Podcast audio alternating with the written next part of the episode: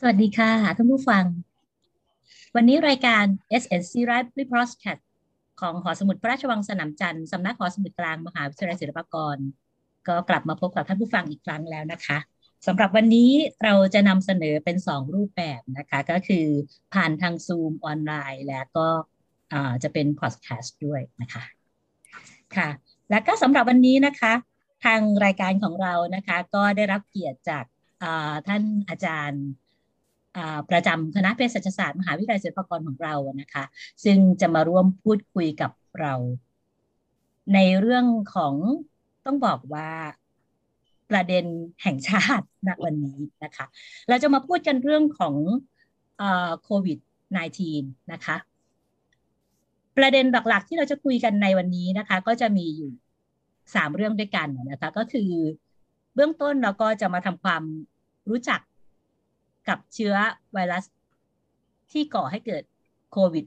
-19 กันนะคะ จากนั้นก็จะเป็นในส่วนของอวัคซีนนะคะ ที่ตอนนี้ต้องบอกว่าเป็นประเด็นที่ฮอตมากในสังคมไทยเราวันนี้นะคะ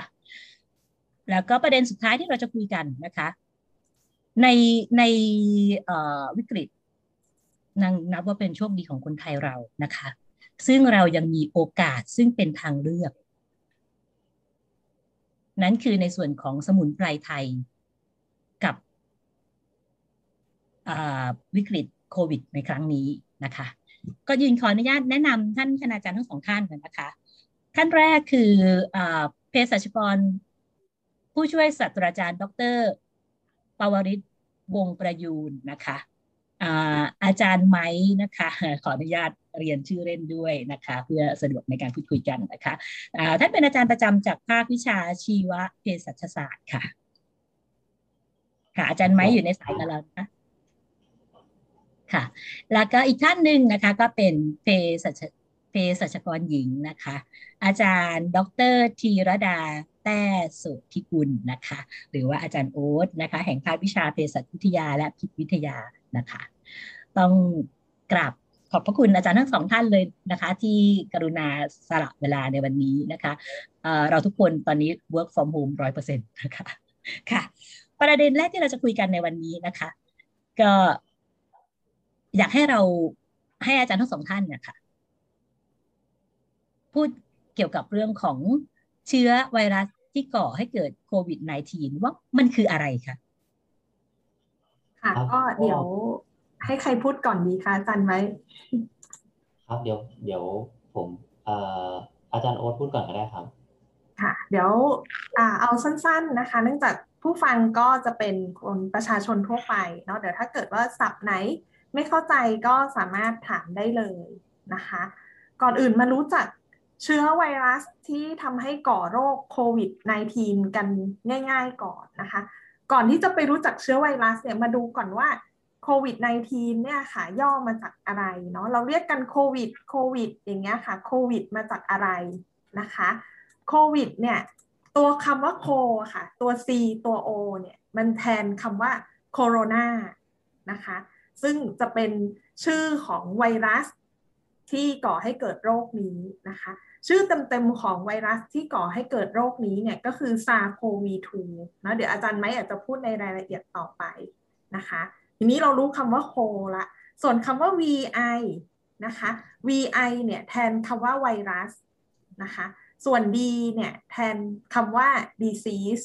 เนาะก็รวมกันเป็นโควิดนะคะ ส่วน 19 ก็คือปี 2019 ที่มีเราพบว่ามีโรคนี้อุบัติขึ้น นะคะค่ะในส่วนของเชื้อเชิญอาจารย์ไม้เลยค่ะ ครับตัวตัวเชื้อไวรัสตัวนี้มันก็ปัจจุบันที่มาก็ยังศึกษาอยู่นะครับว่าว่าจุดกำเนิดของมันจริงๆอะมันมาจากไหนกันแน่นะครับ แต่ว่าเคสแรกที่ที่มีการรายงานอย่างเป็นทางการก็ตามที่เราทราบนะครับ ก็คือที่ประเทศจีนนะครับที่อู่ฮั่นนะครับ ซึ่ง ตัวที่มันชื่อว่าซาโควี2ส่วนใหญ่คนจะสับสนระหว่างชื่อไวรัสกับชื่อโรคนะครับ มันก็จะคนละอย่างกัน คือชื่อไวรัสมันคือชื่อซาโควี2นะครับ ส่วนโรคที่เกิดขึ้นเรียกว่าโรคโควิด -19 นะครับซาโควี2แสดงว่ามันมีห้อยสองใช่ไหมครับ แสดงว่ามันเคยมีตัวก่อนหน้านั้นมาแล้ว ตัวก่อนหน้านั้นน่ะก็เป็นตัวที่เคยมีเอ่อเคยมีการค้นพบในโลกนะครับ แต่ว่าก็ไม่ได้เกิดภาวะโรคระบาดที่รุนแรงเท่าในครั้งนี้ครับ ค่ะ อาจารย์โอ๊ตมีอะไรเสริมอีกไหมคะอืมตรงนี้อยากรู้ว่าสสงสัยอะไรถามได้เลยนะคะโอเกี่ยวเคกับค่ะเรื่องนี้นะเราคงค่ะสั้นๆตรงนี้อะนะคะ เพราะว่าเข้าใจว่าประชาชนส่วนใหญ่นะคะ ก็คงติดตามสถานการณ์และก็เหตุการณ์มาเป็นระยะระยะตั้งแต่ปีที่แล้วนะคะ ที่ที่ประเทศไทยเราเริ่มพบนะคะเอ่อผู้ป่วยนะคะค่ะ ทีนี้ในส่วนของเอ่อ ความรุนแรงของไวรัสตัวนี้นะคะ ถ้าติดแล้วมีผลอะไรกับร่างกายเราบ้างคะเรียนเชิญอาจารย์โอ๊ตก่อนค่ะค่ะ ก็อาการแสดงเนี่ยก็จะมีตั้งแต่อาการคล้ายไข้หวัดนะคะ อย่างเช่นมีไข้ หรือบางคนอาจจะไม่มีก็ได้นะคะ อาการจะค่อนข้างหลากหลาย ทั้งนี้จะบอกว่าขึ้นอยู่กับสายพันธุ์ด้วยก็ส่วนหนึ่งนะคะ อาการจะเหมือนหวัด บางคนก็ไอ เจ็บคอน้ำมูกไหลนะคะ อาจจะพบอาการจมูกไม่ได้กลิ่น ลิ้นไม่รับรสตาแดงมีผื่นหรือว่าท้องเสียได้ อย่างช่วงปลายเดือนเออเมษายนที่ผ่านมานะคะ ที่เชื้อสายพันธุ์อังกฤษ ซึ่งปัจจุบันเนี่ยเราเปลี่ยนชื่อชื่อเรียกสายพันธุ์แล้วเนาะเข้ามานะคะ ก็จะทำให้ท้องเสีย แต่อย่างสายพันธุ์อินเดียที่เราเรียกว่าสายพันธุ์เดลต้าอย่างเงี้ยค่ะ อาการก็ จะแตกต่างกันออกไปนิดหน่อย แต่โดยรวมๆแล้วอะค่ะ อาการยังบอกไม่ได้อย่างชัดเจนว่า ถ้ามีอาการอย่างนี้คือโควิดแน่นอนนะคะ เพราะอาการจะมีหลาย ๆ โรคที่มีอาการใกล้เคียงกัน อย่างเราเป็นหวัดธรรมดา หรือไอระคายคอจากเชื้อไวรัสทั่วไป ที่ไม่ได้เกิดจากเชื้อซาโควี2อย่างเงี้ยค่ะ ก็สามารถมีอาการแบบนี้ได้เช่นเดียวกัน ดังนั้น ถ้าถามว่าเราจะรู้ได้ยังไงว่าเป็นโควิด หรือไม่เป็นมาจากการตรวจตรวจเท่านั้นค่ะ ถึงจะรู้นะคะ ทีนี้ถามว่ามันเป็นแล้วมันรุนแรงไหมนะคะเอาก็แค่เป็นหวัดเองนี่อย่างเงี้ยคือถ้าเกิดว่าเราเป็นแค่หวัดเฉยๆแล้วร่างกายเราสามารถรักษาหายเองได้เนาะก็จะไม่เป็นอะไร แต่ว่าก็จะมีบางส่วนนะคะ ที่อาการรุนแรง เนื่องจากเชื้อไวรัสเนี่ยลงไปที่ปอด เราก็จะพบอาการปอดอักเสบร่วมด้วยนะคะ หายใจหอบเหนื่อย หายใจลำบากนะคะ พอมีการติดเชื้อที่ปอดเนี่ยค่ะ ก็อาจจะทำให้เกิดอาการหนักแล้วก็ถึงแก่ชีวิตได้นะคะ ช่วงนี้ก็จะเห็นข่าวกันเยอะมากนะคะ ว่าต้องการออกซิเจนนะคะ เพราะว่าอาการแสดงมันอยู่ที่ปอดเนาะก็จะมีผลต่อการแลกเปลี่ยนออกซิเจนนะคะค่ะ ดังนั้นก็เอ่ออัอันตรายค่ะ อันตรายก็คือก็คือเอ่อภาวะที่ที่ที่ที่เป็นตรงเนี้ยนะคะ ก็คือถ้าประชาชนรู้สึกว่าตัวเองเป็นหวัด อาการตรงเนี้ย ควรจะพบแพทย์ยังค่ะ ถ้าเขารู้สึกว่าแค่นั้นว่าเขาเป็นหวัดณณเวลาปัจจุบัน มันมันเร่งด่วนขนาดไหนครับว่าพอมีอาการหวัดแล้วควรจะไปได้รับการตรวจ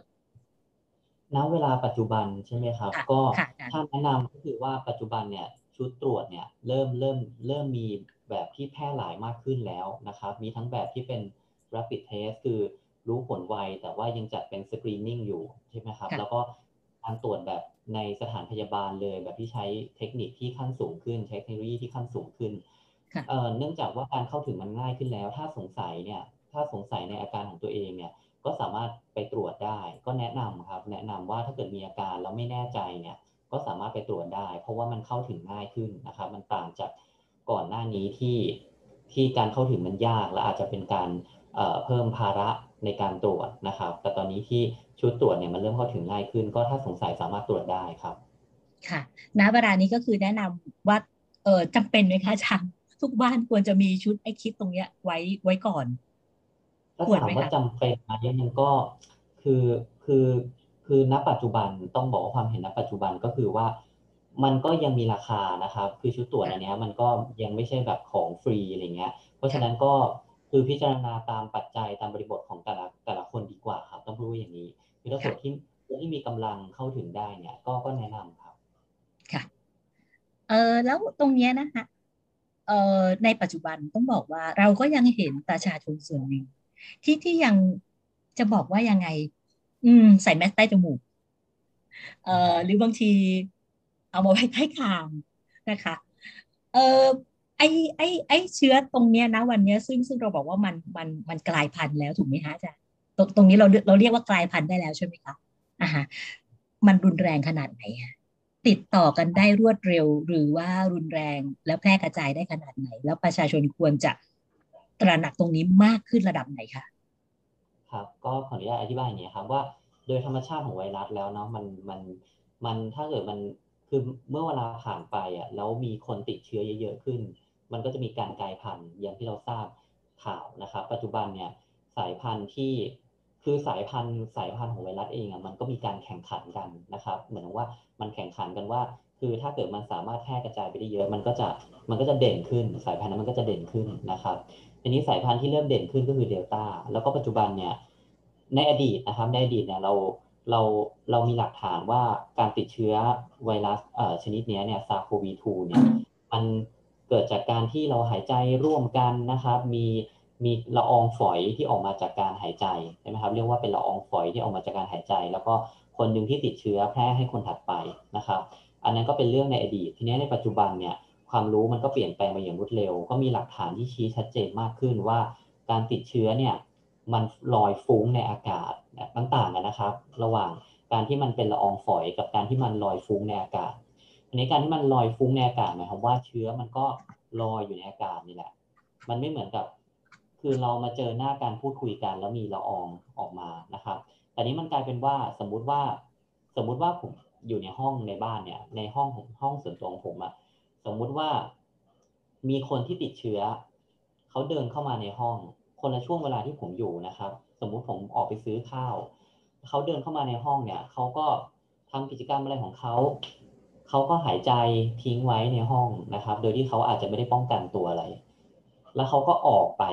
ออกไปสักระยะเวลาหนึ่งเลยนะ คือผมกับเขาเนี่ยไม่ได้เจอกันตรงๆเลยนะครับ ต้องบอกนี้ ไม่ได้เจอกันตรงๆเลย ผมเดินเข้ามาในห้อง ผมสูดเอาอากาศ ที่มีเชื้ออยู่นะครับ แล้วก็มีความเสี่ยงที่จะติดเชื้อได้ เพราะฉะนั้นตอนนี้หน้ากากเนี่ยกลายเป็นสิ่งที่จำเป็นมาก ๆ แบบที่คือทุกคนจะต้องใส่นะครับ จะต้องใส่ถึงแม้ว่าจะอยู่ในอาคารที่ในขณะนั้นเนี่ยไม่มีคนอยู่ แต่ก่อนหน้านี้เคยมีคนอยู่ ก็ต้องใส่ต้องถึงขั้นนั้นเลย แล้วก็เพราะฉะนั้นก็ไม่ต้องพูดถึงเรื่องการ ใส่มาใต้จมูกเลยนะคือยังไงก็ต้องต้องต้องต้องใส่แบบให้แน่นหนา แล้วก็เลคคอมเมนต์ว่าเหมือนว่าแนะนำว่าชั้นเดียวเองก็อาจจะเอาไม่อยู่ด้วยซ้ำนะครับ ต้องใส่อาจจะต้องใส่สองชั้น โดยการใส่สองชั้นเนี่ยจะไม่ใช่หน้ากากอนามัยซ้อนกันนะครับ จะเป็นหน้ากากอนามัยชั้นหนึ่งแล้วก็หน้ากากผ้าอีกชั้นหนึ่งค่ะ ก็ชัดเจนนะคะว่า ไม่ต้องหายใจลดกัน ไม่ต้องจะไอจามใส่กันณเวลานี้ก็สามารถได้รับเชื้อได้ ถูกต้องไหมคะอาจารย์ค่ะใช่ครับนะคะ อันนี้ก็คือเป็นสิ่งที่เข้าใจว่าประชาชนส่วนหนึ่งจะยังไม่ทราบนะคะ ว่ามันอันตรายขนาดนั้นนะคะเออแล้วก็พอมาพูดถึงประเด็นนี้นะคะอาจารย์พวกประตูมือจับแบงค์ซีเรียสขนาดไหนคะไม่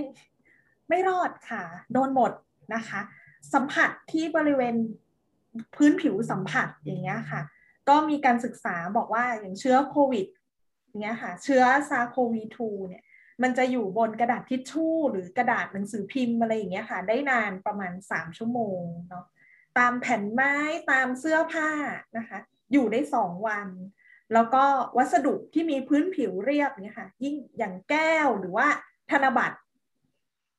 แบงค์ของเราเนี่ยค่ะ อยู่ได้สี่วันนะคะสแตนเลสหรือว่าพลาสติกเนี่ยได้สามถึงเจ็ดวันเลยค่ะนะคะซึ่งมันมันจะอยู่ได้นานกว่าที่เราคิดนะคะเพราะนั้นเรื่องการใช้ชีวิตประจำวันนะคะ ทุกวันเนี่ยเงินเงินทอนเงินทั้งหลายอย่างเงี้ยค่ะ ก็ถ้าเกิดเลี่ยงได้อะค่ะ ใช้เป็นอ่า e-banking หรือการโอนเงินเอาก็น่าจะสะดวกกว่า หรือว่าทุกครั้งที่มีการจับเงินหรือจับธนบัตรก็ล้างมือให้สะอาดนะคะ ไม่ว่าจะเป็นด้วยเจลแอลกอฮอล์หรือไม่ก็ถ้ากลับบ้านมา ก็ฟอกมือล้างสบู่เลยทันทีนะคะ อันนี้ก็จะดีที่สุดค่ะ เพราะว่าตามพื้นผิวสัมผัสไม่ว่าจะเป็นปุ่มลิฟต์ที่เปิดประตูหรือว่าถ้าใครไปทำงานที่สแกนนิ้วเนี่ยค่ะ ติดกันมาเยอะแล้วค่ะ เออโทษนะคะอาจารย์แล้วอย่างนี้แสดงว่าทั้ง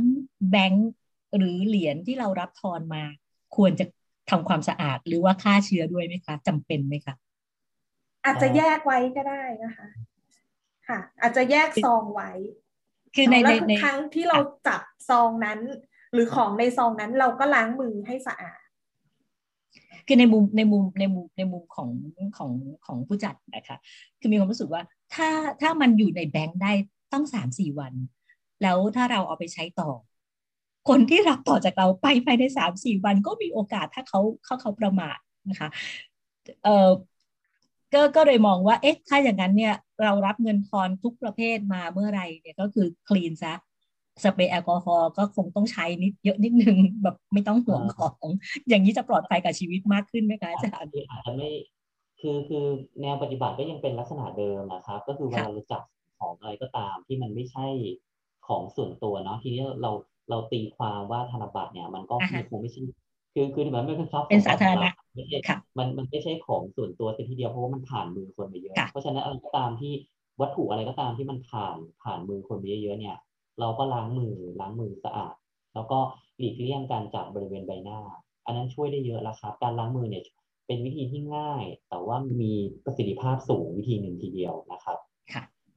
ค่ะ ค่ะ ประเด็นต่อไปอะนะคะ ในส่วนตรงนี้ทีนี้เรารู้แล้วล่ะเอ่อเชื้อตรงนี้มันมันมันมีมีอันตรายค่อนข้างสูงมากนะคะก็นำมาสู่ในเรื่องของการป้องกันนะคะซึ่งวันนี้ประเด็นของเรื่องของวัคซีน เป็นเรื่องที่พูดถึงกันมากนะคะทีนี้ อยากให้อาจารย์ให้ความรู้กับผู้ฟังอะนะคะว่าเออวัคซีนมีคืออะไรแล้วมีความจำเป็นยังไงที่เราจะต้องฉีดค่ะ ครับก็เรื่องของวัคซีนนะครับวัคซีนเนี่ยมันก็มีการใช้เห็นว่าในโลกนี้เราก็มีการใช้วัคซีนกันมานานแล้ววัคซีนมันเป็นสิ่งที่ช่วยป้องกันการเกิดโรคนะครับ โดยอธิบายง่าย ๆ เลยเนี่ยว่า ร่างกายของเราเนี่ยมีสิ่งที่เรียกว่าระบบภูมิคุ้มกันอยู่แล้วใช่ไหมครับเพื่อกำจัดสิ่งแปลกปลอมที่เข้ามาสู่ร่างกายนะครับ ทีนี้ระบบภูมิคุ้มกันเนี่ยอาจจะแบ่งเป็น 2 ส่วนหลักๆ คือระบบภูมิคุ้มกันแต่กำเนิดนะครับ แล้วก็ระบบภูมิคุ้มกันจำเพาะนะครับ แต่กำเนิดนี่ก็คือว่าเชื้อเข้ามาแล้วก็สามารถกำจัดด้วยด้วยกลไกที่มีอยู่แล้วนะครับ แต่เนี้ยบางครั้งเนี่ยมันเชื้อที่เข้ามาเนี่ยเป็นเชื้อที่ร่างกาย คือไม่มีเขาเรียกว่าไม่มีอาวุธสู้กับเชื้อนั้นมาก่อนนะครับ พอไม่มีอาวุธสู้กับเชื้อนั้นมาก่อนเนี่ย แต่ร่างกายก็ไม่ใช่ว่าจะทำอะไรไม่ได้เลยนะครับ ร่างกายจะพยายามต่อสู้กับเชื้อนั้น แล้วก็จดจำข้อมูลของเชื้อตัวนั้น ข้อมูลที่ว่าเนี่ยก็คือรูปร่างหน้าตาของเชื้อ เพื่อที่ว่าครั้งหน้าเนี่ยที่ร่างกายได้รับเชื้อนั้นอีกเนี่ยการต่อสู้กับเชื้อนั้นจะมีประสิทธิภาพและมีความจำเพาะสูงขึ้นนะครับ อันนี้หลักการของวัคซีนก็คือประเด็นประเด็นประเด็นนี้นั่นเองก็คือว่าเป็นคล้ายๆการสอนสอนให้ร่างกายเนี่ยรู้จักเชื้อโดยที่ไม่เราไม่ต้องไปติดเชื้อจริง ๆนะครับ คือการติดเชื้อเนี่ยก็ทำให้เกิดการกระตุ้นภูมิคุ้มกัน แต่เราไม่จำเป็นต้องติดเชื้อจริง ๆ ก็ได้ เราเราเราใช้วัคซีนเนี่ยสอนให้ร่างกายรู้จักส่วนประกอบของเชื้อนะครับนี่คือ concept ของวัคซีน อันนี้ตัววัคซีนเองก็จะมีหลายหลายชนิด ซึ่งก็คือ คล้ายๆกับกลยุทธ์ที่เราใช้ในการสอนให้ร่างกายรู้จักเชื้อครับก็ถ้าถ้าเทียบง่าย ๆ เหมือนประมาณว่าเออเราเราเรามีกองกำลังทหารประมาณนี้ไหมคะอาจารย์ คือคุ้มกันประเทศ ก็คือตราบใดที่ไม่มีค่าศึกศัตรูเข้ามานะคะ จะทางบกทางน้ำทางอากาศ เราก็ยังมีกองกำลังไว้ และตราบใดที่มีค่าศึกศัตรูเข้ามา จะทางใดทางหนึ่ง เราเรามีกองกำลังที่ที่จะพร้อมพร้อมต่อสู้กับมันประมาณอย่างนี้ไหมฮะอาจารย์ถ้าเทียบถ้าเทียบครับครับก็ได้ครับ แล้วก็เสริมไปตรงที่ว่า คือสำหรับเชื้อบางอย่างเนี่ยเข้ามาครั้งแรกอะ่ะแล้วคือกองกำลังที่ว่าเนี่ย อาจจะยังอาจจะยังไม่รู้จักมันดีพอ อืม ประมาณนั้นไม่รู้จักมาดีพอ แล้วก็ต่อสู้ได้อย่างไม่มีประสิทธิภาพสูงสุดนะครับ เพราะฉะนั้นการที่ ร่างกายเราได้เรียนรู้เกี่ยวกับเชื้อตัวนั้นเนี่ยมันก็จะทำให้ครั้งถัดไปที่เจอเชื้อตัวนั้นอะก็ก็จะมีประสิทธิภาพขึ้นครับ เพราะฉะนั้นวัคซีนจะมีบทบาทสูงอย่างมากเลยในการป้องกันโรคครับ ค่ะ แล้วเอ่อตอนนี้นะคะ วัคซีนในไทยเราเท่าเท่าที่เอ่อท่านที่ติดตามข่าวก็อาจจะได้ยินชื่อนั้นชื่อนี้ตัวนั้นตัวนี้เป็นเชื้อตายเชื้อเป็นเทคโนโลยีอันนู้นอันนี้มานะคะเอ่อ ตอนเนี้ยในไทยเรามีวัคซีนประเภทไหน ยังไงแล้วแล้วแต่ละประเภท มันนำมาใช้กันแบบไหน เด็กผู้ใหญ่ หรือว่าผู้สูงอายุ ใครบ้างที่ควรจะต้องรับค่ะถ้าพูดถึงเรื่องนี้ก็ค่อนข้างยาวทีเดียวนะครับเพราะว่ามันมีเหตุการณ์ที่เกิดขึ้นในอดีตแล้วก็ปัจจุบัน ซึ่ง ซึ่งไอ้ ในอดีตกับปัจจุบันเนี่ยมันเปลี่ยนแปลงเร็วมากนะครับ มันเปลี่ยนแปลงเร็วมากด้วยการศึกษาต่างๆทีนี้วัคซีนที่มีอยู่ในประเทศณปัจจุบันนะครับณวันที่พูดเนี่ยก็ก็จะมีอยู่ประมาณ 2 ชนิดหลักๆนะครับ แต่อาจจะมีมากกว่า 2 ยี่ห้อเนาะมีอยู่ 2 ชนิดหลักๆ ก็คือวัคซีนชนิดเชื้อตายนะครับ แล้วก็วัคซีนชนิด viral vector นะครับ viral vector วัคซีนชนิดเชื้อตาย ชื่อยี่ห้อก็จะมีอยู่ 2 ยี่ห้อ ก็คือซีโนแวคกับซีโนฟาร์ม นะครับ ก็เป็นวัคซีนที่ผลิตจากจีนทั้งคู่ เพียงแต่ว่าหน่วยงานที่ที่ผลิตเนี่ยเป็นคนละหน่วยงานกันนะครับ ถึงแม้ว่าเป็นเทคโนโลยีเดียวกัน แต่ว่าก็เลยเป็นคนละยี่ห้อ แล้วก็จะมีอาจจะมีรายละเอียดปลีกย่อยเล็กน้อยในกระบวนการผลิตนะครับ ส่วนอีกชนิดหนึ่งก็คือ viral vector อันนี้ก็คือวัคซีนยี่ห้อแอสตราเซเนกานะครับแอสตราเซเนกาก็ก็มีทั้งที่นำเข้าแล้วก็มีทั้งที่ ในในประเทศไทยเราก็มีมีเอ่อโรงงานที่ผลิตอยู่ครับ อันนี้ก็คือวัคซีนชนิดที่มีการใช้ที่ถามว่ามันใช้แตกต่างกันอย่างไรนะครับ ในอันนี้ก็ต้องพูดถึงว่าคือในช่วงแรก ๆที่ที่เราที่รัฐบาลเนี่ยเอ่อนำนำวัคซีนอันนี้มาใช้นะครับ การศึกษาเนี่ยเวลาเวลาการศึกษาเรื่องของวัคซีนเนี่ยมันจะมีการศึกษาในใน ในคนจริง ๆนะครับ ในในกลุ่มประชากรจำนวนหนึ่งนะครับ ซึ่งก็จะดูประเด็นในเรื่องของความปลอดภัยและประสิทธิภาพ ทีเนี้ยในช่วงแรก ๆ เนี่ย ตัวซีโนแวคนะครับ ตัวซีโนแวคตัววัคซีนเชื้อตายเนี่ยก็มีข้อมูลความปลอดภัยที่ดูโอเคมากเลยนะครับ มีดูมีความปลอดภัยนะครับ แล้วก็ส่วนสำหรับแอสตราเซเนกาเนี่ย ก็มีการศึกษาในผู้สูงอายุนะครับ คือตัวซีโนแวคดูปลอดภัยก็จริง แต่ว่าในเวลานั้นๆเนี่ยในเวลาในช่วงที่นำเข้ามาใหม่ๆเนี่ยยังไม่มีการศึกษาในประชากรกลุ่มประชากรผู้สูงอายุนะครับในขณะที่แอสตราซินิก้าเนี่ยมีการศึกษาในกลุ่มประชากรผู้สูงอายุ และพบว่าก็มีความปลอดภัยนะครับ เพราะฉะนั้นแผนแรกเนี่ยที่ที่ที่เรานำมาใช้เนี่ยก็คือกะว่าตัวซีโนแวค เนี่ยก็จะฉีดในกลุ่มประชากรที่อายุยังไม่มากนะครับ ในขณะที่แอสตราเซเนกาเนี่ยก็จะฉีดในกลุ่มประชากรสูงอายุนะครับ อย่างไรก็ตามนะครับ ในปัจจุบันเนี่ยในในปัจจุบันเนี่ยก็ก็ข้อมูลเนี่ยก็ออกมาแล้วว่าตัวดูเหมือนว่าตัวซีโนแวคเนี่ยก็ใช้ได้ในผู้สูงอายุอย่างที่ไม่ต้องกังวลมากนะนะครับ เพราะฉะนั้นก็จึงมีการขยายนะครับ มีการขยายให้ใช้ทั้งในคนที่อายุน้อยแล้วก็คนที่สูงอายุ ครับในส่วนของซีโนแวคส่วนของซีโนฟาร์มนะครับ ของซีโนฟาร์มเดี๋ยวเดี๋ยวรบกวนอาจารย์โอ๊ตอธิบายช่วยอธิบายเพิ่มในส่วนของซีโนฟาร์มเล็กน้อยนะครับ ค่ะก็ของซีโนฟาร์มเนี่ยมันเป็นวัคซีนเชื้อตายเหมือนกันนะคะ แต่ว่าอย่างที่อาจารย์ไม้อธิบายไปเนาะทีนี้เรื่องของวัคซีนซีโนฟาร์มเนี่ยค่ะด้วยความที่ว่าไม่ได้นำมาเป็นวัคซีนหลัก เนาะแล้วก็ประชาชนอาจจะต้องเสียเงิน หรือว่าหน่วยงานอาจจะต้องเสียเงินไปซื้อมานะคะ ถามว่าประสิทธิภาพเนี่ยต่างจากซีโนแวคไหมนะคะเรื่องประสิทธิภาพจะไม่ค่อยแตกต่างกันเท่าไหร่ จากงานวิจัยที่ที่ออกมาณนะปัจจุบันนี้ แต่ว่ามันจะเป็นการวิจัยสมัยนั้นที่ออกมาค่ะ มันจะเป็นสำหรับเชื้อของอู่ฮั่นก็คือเชื้อตั้งแต่ปี 2019 เลย นะคะ แต่ปัจจุบันเนี่ยเชื้อทำการกลายพันธุ์ไปเยอะแล้ว มีสายพันธุ์อัลฟาจากอังกฤษนะคะ มีสายพันธุ์เดลต้าจากอินเดียเนาะดังนั้นเนี่ยในปัจจุบันสายพันธุ์ที่ระบาดอย่างเก่งกาจที่สุดเนี่ยค่ะ ก็คือน่าจะเป็นสายพันธุ์เดลต้าเนาะมีงานวิจัยยังยังไม่มีงานวิจัยออกมามากนะ ต้องใช้คำนี้ยังไม่มีการวิจัยออกมามากนะของตัววัคซีนเชื้อตาย ไม่ว่าจะเป็นซิโนแวคกับซิโนฟาร์มนะคะ กับสายพันธุ์เดลต้ามีงานวิจัยพอมีออกมาบ้างนะคะ อย่างงานวิจัยคือจะบอกว่าทั่วโลกอะค่ะ มีการใช้วัคซีนเชื้อตายมีอยู่ไม่กี่ประเทศเนาะโดยที่ประเทศไทยเราเนี่ยก็เป็นหนึ่งในนั้นนะคะ ดังนั้นเนี่ยงานวิจัยก็ทำโดยคนไทยของเราเนี่ยค่ะมีอาจารย์หมอแล้วก็ทีมนักวิจัยนะคะ ก็มีการทดสอบอ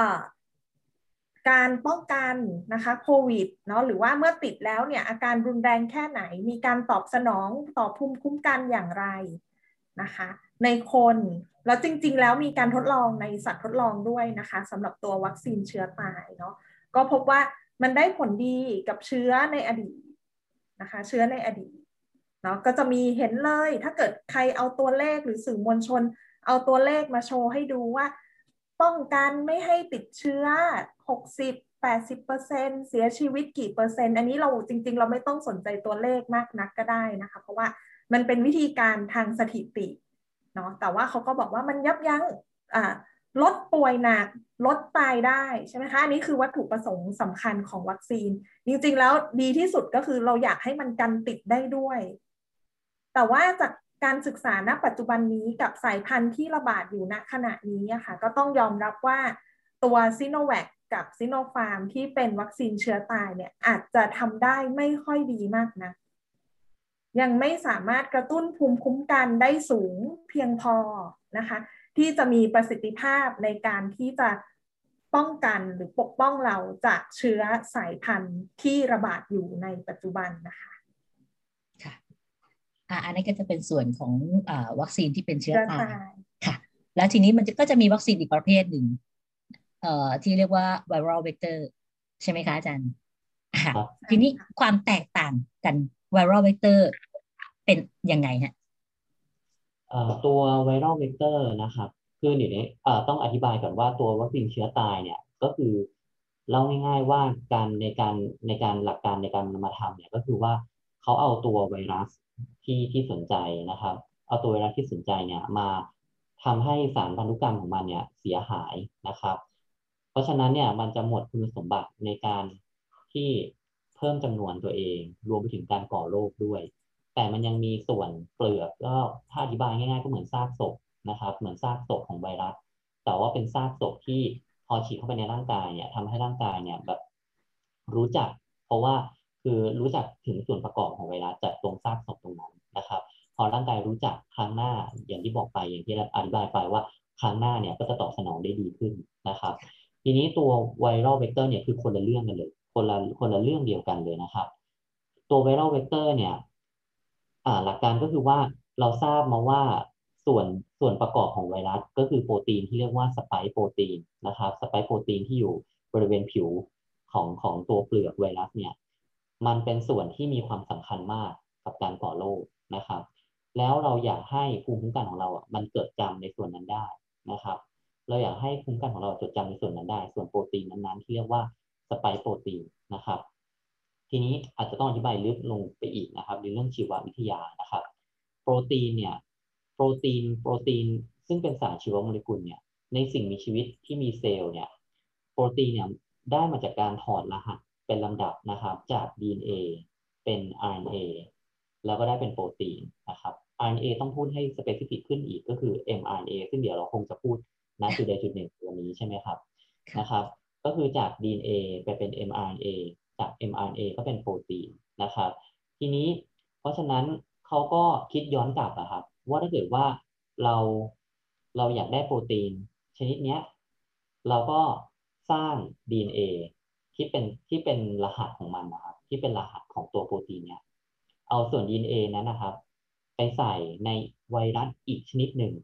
นะครับ ไวรัสอีกชนิดหนึ่งที่เป็นตัวพานะครับ เป็นเป็นตัวเป็นตัวที่จะแบบพาเอา DNA อันนี้เข้าไปในร่างกายของเรา ซึ่งไวรัสชนิดนั้นไม่ต้องห่วงนะครับ ไวรัสชนิดนั้นเรียกว่าอะดีโนไวรัสเอ่อไม่ต้องห่วงตรงที่ว่ามันไม่ก่อโรคนะครับ มันไม่ก่อโรคในคน เพราะว่าเขาใช้ชิมแปนซีอะดีโนไวรัสไม่ใช่ไม่ใช่ไวรัสในมนุษย์นะครับตัวชิมแปนซีอะดีโนไวรัสเนี่ยมันก็จะหุ้ม DNA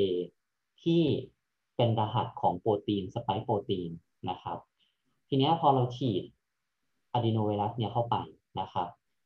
เอ่ออะดีโนไวรัสอันเนี้ยก็จะไปเอ่อ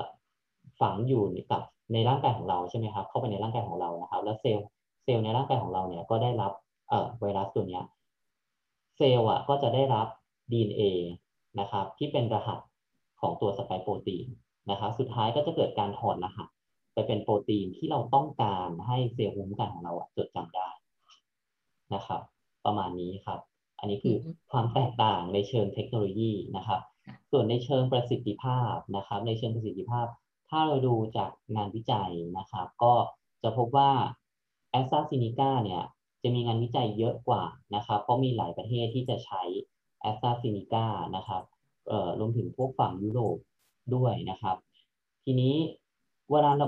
ตามที่อาจารย์โอ๊ตบอกนะครับว่าเรื่องตัวเลขเราอาจจะไม่ไม่ต้องโฟกัสมันมากโดยเฉพาะในประชาชน เพราะว่าคนที่มันซับซ้อนนะการที่เราจะแปลผลตัวเลขเนี่ยมันมีหลายปัจจัย เราจะดูตัวเลขเดียวก็ไม่ได้นะครับ เราต้องดูด้วยว่าการศึกษานั้นออกแบบอย่างไร ในกลุ่มประชากรไหนในช่วงเวลาไหนนะครับ ซึ่งการที่เอามาตัวเลขมาเทียบกันตรงๆ เนี่ย มันมันมันพูดยากนะครับ ยกเว้นแต่ว่าจะมีการศึกษาเยอะเยอะเยอะมากนะครับ พอมีการศึกษาเยอะมากเราก็จะเริ่มมั่นใจในข้อมูลนั้นมากขึ้น เราจะเริ่มมั่นใจว่าแบบคือมันมีหลายการศึกษามาสนับสนุนนะว่ามันดีจริงอะไรแบบนี้เป็นต้นนะครับ ถ้าถ้าดูในภาพรวมแล้วเนี่ยแอสตราเซเนกาก็จะมีก็จะมีประสิทธิภาพสูงสูงกว่าเชื้อตายนะครับ แล้วก็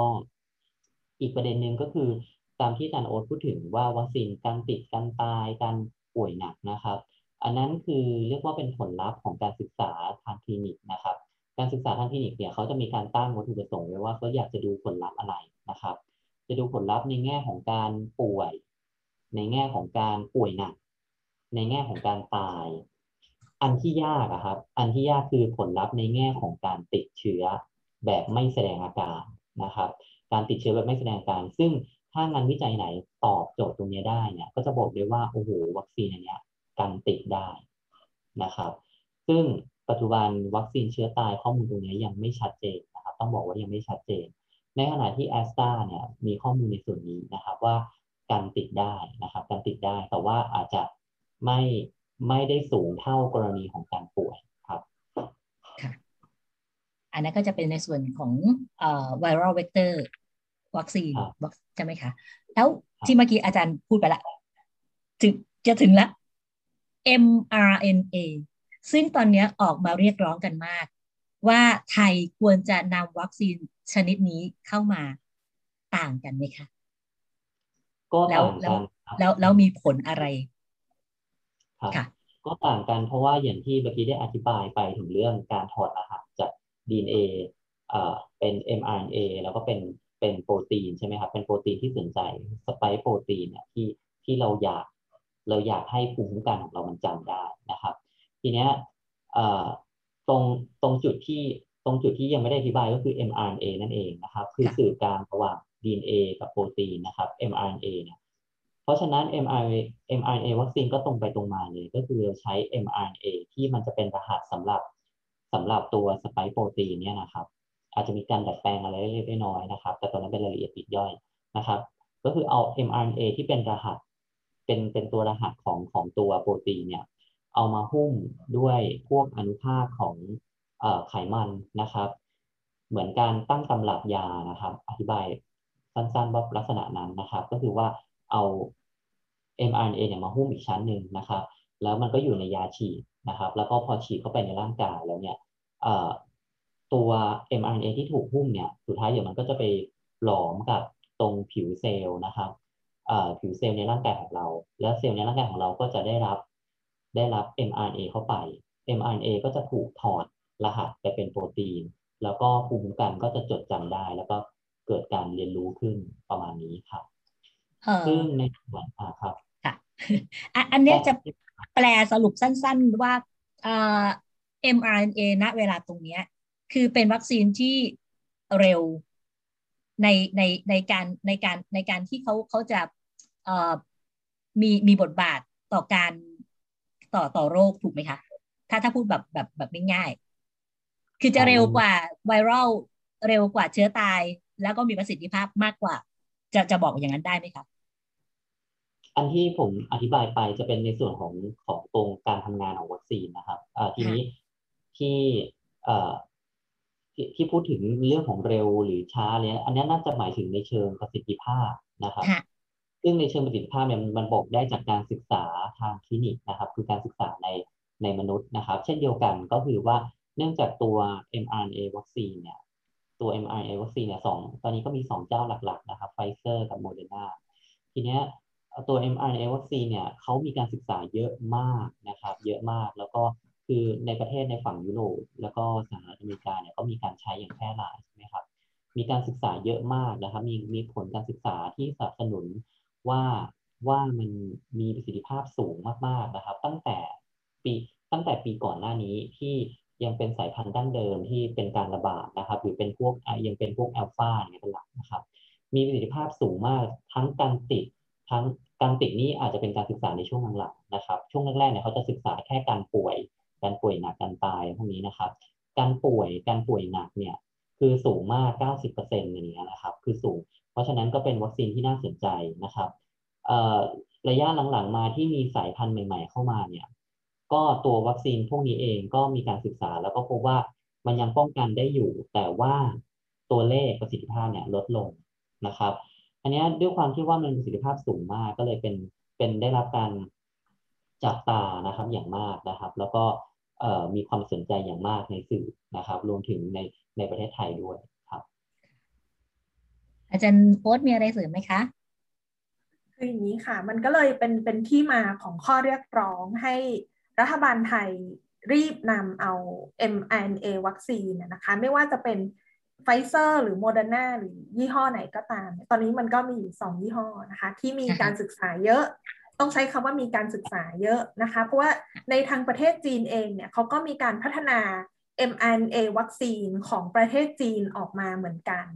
นะคะ แต่ว่าเราอาจจะไม่มีโอกาสเห็นการศึกษาที่เยอะมากเท่ากับตัวไฟเซอร์หรือโมเดอร์นาเนาะแล้วก็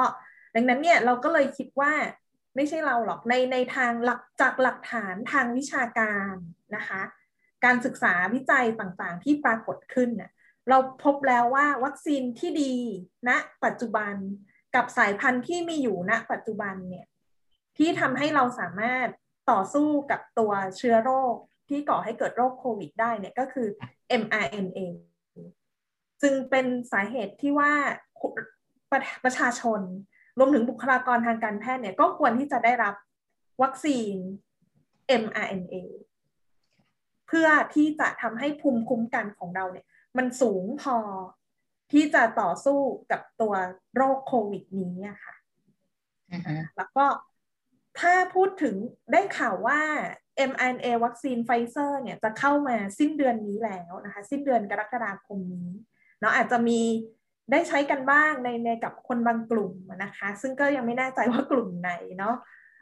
จะทำให้ประเทศไทยของเราเนี่ย มีวัคซีนอยู่ทั้งหมด 3 แพลตฟอร์มด้วยกันนะคะ อันแรกก็คือวัคซีนเชื้อตายนะคะซีโนแวคหรือว่าซีโนฟาร์มนะคะ อันที่ 2 ก็คือตัว viral vector นะคะ ก็คือแอสตราเซเนกาส่วนอันที่ 3 ที่ coming soon เนี่ยค่ะกำลังจะมาเนี่ยก็คือ mRNA ตัวไฟเซอร์หรือโมเดอร์นานะคะซึ่งมันก็จะเป็นแผนการฉีดต่อไปในอนาคต แต่ปัจจุบันนะวันนี้ค่ะ ประเทศไทยได้ปรับแผนการฉีดวัคซีนแล้ว จากเดิมที่อาจารย์ไม้อธิบายว่าซีโนแวคจะเอาให้กับประชาชนทั่วไป 2 เข็มนะคะ อย่างส่วนตัวอาจารย์ก็โดนฉีดซีโนแวคไป 2 เข็ม ครบมาเรียบร้อยแล้วเป็นเป็นเดือนแล้วนะคะ ก็สำหรับผู้สูงอายุนะคะ อายุมากกว่า 60 อย่างพ่อแม่ของอาจารย์เนี่ยค่ะ พ่อแม่ของโอ๊ตเนี่ยก็ฉีดแอสตราเซเนกาไปแล้วอ่าหนึ่งเข็ม นะคะหนึ่งเข็ม แต่ว่าแผนวัคซีนปัจจุบันค่ะเขาก็จะบอกว่าจะให้ฉีดซิโนแวคก่อนหนึ่งเข็มนะคะแล้วหลังจากนั้นอีก 4 อาทิตย์นะคะจะตามด้วยแอสตราเซเนกาเพื่ออะไร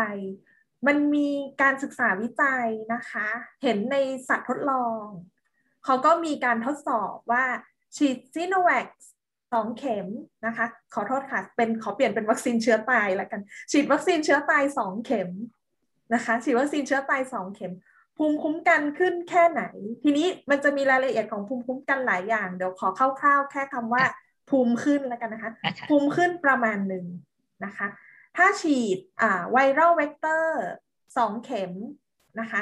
ภูมิขึ้นสูงสูงกว่านะคะ ในขณะที่เขาพบว่าถ้าฉีด mRNA เนี่ยภูมิก็จะขึ้นสูงแบบสูงสูงแทบจะที่สุด สูงสุดๆนะคะ แต่ว่าถ้าเกิดสมมุติว่าเราฉีดเข็มแรกนะคะ เข็มที่หนึ่งเป็นวัคซีนเชื้อตาย เข็มที่สองเนี่ย เป็นตัวไวรัลเวกเตอร์หรือว่าแอสตราเซเนกาเนี่ย ก็พบว่าภูมิมันสูงเช่นเดียวกัน ก็ถ้าเทียบแล้วก็น่าจะพอๆกันกับตัวแอสตราสองเข็ม บางคนอาจจะเยอะกว่า หรือบางคนอาจจะน้อยกว่า อันนี้มันแล้วแต่การตอบสนองของแต่ละคนแล้วก็จำนวนประชากรที่เอามาวิจัยด้วยนะคะ แต่ว่าการได้สองเข็ม เข็มแรกเป็นตัววัคซีนเชื้อตาย เข็มที่สองเป็นแอสตราเนี่ยก็ย่อมดีกว่าได้ตัววัคซีนเชื้อตายสองเข็มแน่นอน แล้วก็มีงานวิจัยที่บอกว่าได้วัคซีนนะคะที่เป็น viral vector หรือแอสตราเนี่ยค่ะเข็มที่ 1 และเข็มที่ 2 เนี่ยตามด้วย mRNA พบว่าภูมิเนี่ยขึ้นขึ้นดีมาก ๆ เลยนะคะ ดี ดีมากเช่นกัน เพราะนั้นเนี่ยส่วนประกอบหรือคอมบิเนชันของวัคซีนเนี่ยค่ะ มันก็ยังอยู่ในขั้นตอนการศึกษาวิจัยเนาะเพื่อให้มีข้อมูลทางวิชาการที่มากกว่านี้ แต่ว่าณที่มีอยู่ณปัจจุบันเนี่ยค่ะรวมร่วมกับทรัพยากรที่ประเทศไทยเรามีอยู่ณตอนนี้เนี่ยเขาก็เอามาวางแผนได้แผนวัคซีนเป็นแบบนี้นะคะ แต่ว่าเมื่อไรก็ตามที่เรามีแพลตฟอร์มที่เป็น mRNA ad ขึ้นมา มันจะทำให้เห็นชัดเลยว่าภูมิคุ้มกันจะสูงขึ้น มาก ๆ ถึงตรงเนี้ยพออาจารย์โอ้พูดถึงตรงเนี้ยก็เลยต้องบอกว่าต้องย้ำว่าที่เราพูดกันเนี่ยก็จะเป็นข้อมูลณณวันนี้ อันนี้ต้องต้องต้องพูดประเด็นนี้จริง ๆ อาจจะแบบไม่ได้แบบอยากจะ disclaim อะไรเยอะ แต่ว่าคือเพราะมันเกิดเหตุการณ์ลักษณะนี้จริง ๆ ว่าพอเราพูดเป็นอย่างนี้วันนี้ แล้วพอในอนาคตหน้ามันไม่ใช่แบบนั้น เพราะว่าในปัจจุบันเนี่ยเรากำลังอยู่ในยุคที่การสื่อสารแล้วก็การศึกษาเนี่ยมันเปลี่ยนแปลงไวมากนะครับ มันต้องต้องยอมรับว่าอย่างเมื่อเทียบกับปีที่แล้วอะความรู้ของเราเกี่ยวเรื่องไวรัสกับตอนเนี้ยก็แบบพลิกโฉมมากๆเลยต้องพูดว่าอย่างนี้นะครับ เพราะฉะนั้นอะก็ต้องบอกว่าสิ่งที่เราพูดในวันนี้ก็จะเป็นข้อมูลสำหรับณปัจจุบัน ซึ่งในอนาคตอาจจะเปลี่ยนแปลงไปก็ได้ ถ้าเกิดว่าเรารู้อะไรเพิ่มขึ้นนะครับเออ วัคซีนลักษณะที่ที่อาจารย์ทั้งสองท่านได้ได้พูดมาถึงเนี่ยนะฮะอันนี้เป็นการเป็นการใช้แบบที่เขาเรียกว่าเอ่อวัคซีนค็อกเทลแบบนั้นไหมฮะเห็นเห็นมีคำศัพท์ตรงเนี้ยเกิดขึ้นมา คือคือณเวลาตรงเนี้ย ทั้งคำศัพท์ที่แบบไอ้นู่นไอ้นี่ผุดขึ้นมาบอกมากมายนะก็เข้าใจว่าประชาชนส่วนหนึ่งก็ก็อาจจะมันคืออะไรนะคะทีนี้ทีนี้ในส่วนของอวัคซีนค็อกเทลตรงเนี้ยส่วนผสมมันก็จะเป็นอย่างที่อาจารย์บอกไปแล้ว ถูกไหมฮะก็คือมีตัวที่หนึ่งบวกตัวที่สองก็จะได้ผลประมาณเท่านี้ มีตัวที่หนึ่งบวกตัวที่สามก็จะได้ผลอาจจะดีขึ้นไปกว่านั้นอีกนะคะหรือถ้าเราเทียบง่ายๆ จะเป็นลักษณะของฟาสต์ฟู้ดซึ่งซึ่งมาถึงแล้วก็ทานได้เลย กับไอชุดแพ็คที่ตามห้างขาย มีกระเทียมมีกระใช้ใบมะกรูดอะไรใส่แพ็คมาต้องกลับไปต้มเองที่บ้านอะไรประมาณอย่างนั้น พอพอพอพอจะพอจะได้ไหมคะสำหรับการการใช้วัคซีนตัวที่แบบอย่างอย่าง M เอ่อ mRNA อย่างเงี้ย อาจจะบอกว่าเอ้ย อันนี้แหละมาถึงเสิร์ฟตรงหน้าเลยตักทานได้เลย กับไอที่เคยผ่านๆมา อาจจะเป็นชุดแพ็คที่แบบมีตะไคร้ใบมะกรูดแล้วกลับไปต้มเอาเองที่บ้านต้องใช้เวลานิดนึง แต่ได้ทานเหมือนกัน ครับแต่พูดไปมันอาจจะดูลดรูปไปหน่อยครับ เพราะว่าอันนี้จริงแล้ว ก่อนที่จะตัดสินใจว่าจะเป็นจับคู่ชนิดไหนกับชนิดไหนอันที่จริงอะมันจะต้องผ่านการบริหารประโยชน์และความเสี่ยงนะครับ มันก็คือมันต้องอยู่บนหลักวิชาการต้องพูดว่าอย่างนี้ครับคือไม่ใช่ว่าคิดว่าจะเอาตัวนี้มาคู่กับตัวนั้น ถ้าในโลกความเป็นจริงที่เราไม่ได้อยู่ในยุคที่มันเป็นแพร่ระโรคโรคระบาดอย่างเงี้ยนะครับ การศึกษาพวกนี้จะต้องทำจนกว่ามั่นใจ ต้องมีหลักฐานที่ค่อนข้างเอ่อสตรองมากนะครับ ก่อนที่ก่อนที่เราจะตัดสินใจที่จะ ที่จะผสมกันในลักษณะนี้นะครับ แต่ช่วงเวลานี้ก็เป็นช่วงเวลาที่ไม่ไม่ปกตินะครับ ไม่ปกติ แต่อย่างไรก็ตามถึงถึงจะเป็นช่วงเวลาที่ไม่ปกติเนี่ยการตัดสินใจก็ยังต้องอยู่บนหลักของวิชาการครับ ต้องพูดว่าอย่างนี้ก็ก็อาจจะไม่ง่ายครับค่ะแล้วแล้วพอเป็นอย่างนี้แบบเนี่ยฮะสำหรับประชาชนทั่วไปเขาก็รู้ตัวแหละ ว่าเข็มแรกเขาได้อันนี้มา แล้วเข็มที่สองอะ ใครจะเป็นคนตัดสินให้เขาฮะว่า อะเข็มที่สองคุณควรจะหรือว่าเขามีคิวมาให้ไปก็ไปฉีดตามนั้นฉีดอะไรให้ก็ได้ หรือเปล่ายังไงคะอาจารย์ว่าคือประชาชนเลือกเลือกเองไม่ได้ครับ เลือกฮะเลือกเองไม่ได้ครับ ก็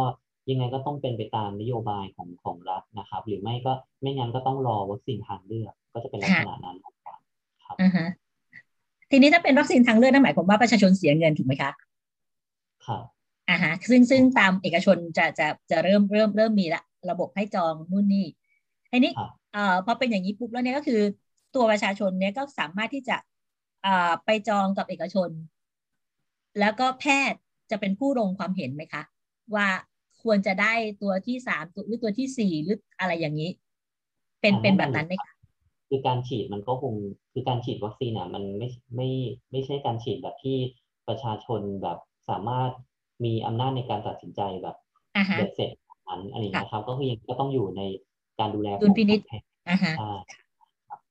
ค่ะ เพราะว่าประชาชนตอนเนี้ย คนส่วนหนึ่งเลยฮะตามข้อมูลกันจังเลยอุ้ยไอ้นั่นผลเท่านั้นเก้าสิบเปอร์เซ็นต์ไอ้นี้แปดสิบเปอร์เซ็นต์อุ้ยฉันจะไปฉีดโมเดอร์นาอุ้ยฉันจะไปฉีดไฟเซอร์ ซึ่งซึ่งตรงเนี้ยมันมันก็ต้องทำความเข้าใจกันอะนะคะว่าว่าประชาชนโดยทั่วไป ซึ่งเราไม่มีความรู้เรื่องพวกนี้ ยังไงก็ตาม คือถึงจะไปเลือกที่คิดว่าดีที่สุดในตัววัคซีน มันก็ไม่ใช่เป็นแบบนั้นถูกไหมคะอาจารย์ต้องก็ต้องบอกว่าตัวนี้ต้องขอขอพูดว่าคือความจริงอะเห็นใจประชาชน แล้วก็เข้าใจได้เลยว่าทำไมประชาชนถึงเกิดความสับสน แล้วก็เกิดค่ะความกังวลนะครับค่ะเพราะว่าแม้แต่แม้จะบอกว่าแม้แต่บุคลากรทางการแพทย์บางทีก็ก็สับสนเลย เพราะข้อมูลมันเปลี่ยนไวมากครับค่ะข้อมูลมันเปลี่ยนไวมาก แล้วก็เราอยู่ในสถานการณ์ที่มันไม่ปกตินะครับเพราะฉะนั้น ก็อยากจะเป็นกำลังใจให้ทุกคนบอกว่าคือก็ไม่แปลกที่ที่คุณจะรู้สึกสับสนและกังวลนะครับ ก็เป็นเรื่องที่เกิดขึ้นได้นะครับค่ะแล้วก็แต่ละคนก็คงต้องมีวิธีในการตัดสินใจของของตนเองนะครับค่ะค่ะ ทีนี้พูดถึงเรื่องวัคซีนไปกันพอสมควรแล้ว กลับมาสู่วิถีแบบไทยอะอาจารย์อาจารยัย์งโต้นมีเนี่ยอีกหนึ่งวัคซีนค่ะอ่าฮะยัอ่างมีฮะอีกหนึ่งวัคซีนค่ะพี่เล็กค่ะคือว่า เดี๋ยวในอนาคตจะได้จะได้คุยกันทีเดียวเลย เมื่อกี้อ่าฮะมีเชื้อตายแล้วใช่ไหมคะค่ะมีไวรัลเวกเตอร์ มีค่ะ mRNA จากที่อาจารย์ไม้อธิบายไปเนาะจากค่ะ DNA ถอดรหัสเป็น mRNA เพื่อให้ได้โปรตีนที่เป็นในส่วนของหนามนะคะสไปโปรตีน เพื่อให้เอาไปกำลังพลของเราได้เรียนรู้นะคะ หน้าตาของไวรัส ดังนั้นมีอีกหนึ่งตัวที่กำลังมาแรง แล้วก็รัฐบาลก็พูดถึงไปแล้วนะคะ ก็คือ Novavax Novavax เนี่ยเป็นโปรตีนสับยูนิตเนาะซึ่งก็เราก็คิดว่ารัฐบาลก็ควรจะต้องมอง แล้วก็วางแผนที่ควรจะต้องจองแล้วก็สั่งซื้อเข้ามาเช่นเดียวกันนะคะ อันนี้ก็จะถ้าพูดถึงก็ยิ่งกว่าสำเร็จรูปอีก ถ้ามองว่า mRNA เร็วแล้วใช่ไหมคะ mRNA ยังต้องสร้างโปรตีนอีก อันนี้เราฉีดเป็นโปรตีนของตัวสไปค์โปรตีนไวรัสเข้าไปเลยเนาะอือฮึอย่าง Novavax เนี่ยก็เป็นวัคซีนที่เขาใช้แมลงในการสังเคราะห์โปรตีน เพื่อใช้แมลงในการผลิตวัคซีนนะคะนะคะผลิตโปรตีนเพื่อนำมาทำเป็นวัคซีนฉีดให้เรา ซึ่งการศึกษาในเบื้องต้นณขณะนี้ที่ทราบนะคะ ก็คือได้ประสิทธิภาพ ดีมากนะคะ แล้วก็ค่อนข้างปลอดภัยแทบจะที่สุดอยู่แล้วเพราะว่าวัคซีนแต่ละแพลตฟอร์มที่พูดมาเนี่ยค่ะ ทุกตัวก็มีผลข้างเคียงที่อาจเกิดขึ้นได้ที่เราจะต้องระวังนะคะในในหลากหลายรูปแบบในขณะที่ตัวโปรตีน subunit เนี่ยณข้อมูลปัจจุบันนี้เนี่ยการใช้มันอาจจะน้อยกว่าแพลตฟอร์มอื่น เพราะว่ากำลังพัฒนานะคะ แต่ว่า ความปลอดภัยเนี่ยข้อมูลความปลอดภัยที่ออกมาก็ค่อนข้างดีเนาะแล้วก็ในประเทศไทยของเราช่วงนี้ก็อยู่ในช่วงพัฒนาวัคซีนเช่นเดียวกันนะคะถ้าเกิดใครอยู่แถวกรุงเทพและปริมณฑลอย่างเงี้ยค่ะ บางคนที่ยังไม่เคยรับวัคซีนมาก่อน อาจจะสามารถสมัครไปเป็นอาสาสมัครทดลองวัคซีนของประเทศไทยก็ได้นะคะ ในช่วงนี้เนี่ยประเทศไทยก็มีอยู่สามเจ้าสามตัวด้วยกันที่ผลิตออกมาแล้วก็จะมีวัคซีนที่ผลิตโดยองค์การเภสัชนะคะ ก็จะถ้าวัคซีนที่ผลิตโดยองค์การเภสัชเนี่ย ถ้าเทียบแล้วก็จะคล้ายๆกับวัคซีนเชื้อตายนะคะเขาจะใช้เทคโนโลยีการผลิตเนี่ย เพราะเชื้อในไข่ไก่เนาะคล้ายๆกับตัวผลิตวัคซีนไข้หวัดใหญ่พวกนี้นะคะเขาจะใช้เทคโนโลยีนั้นในการผลิตเนาะ ก็อยู่ในขั้นตอนการวิจัยในมนุษย์แล้วนะคะ ในช่วงต้นนี้ อีกตัวหนึ่งนะคะอันนี้น่าจะโด่งดังที่สุดละนะคะ ก็คือ mRNA ของจุลานะคะ จุลา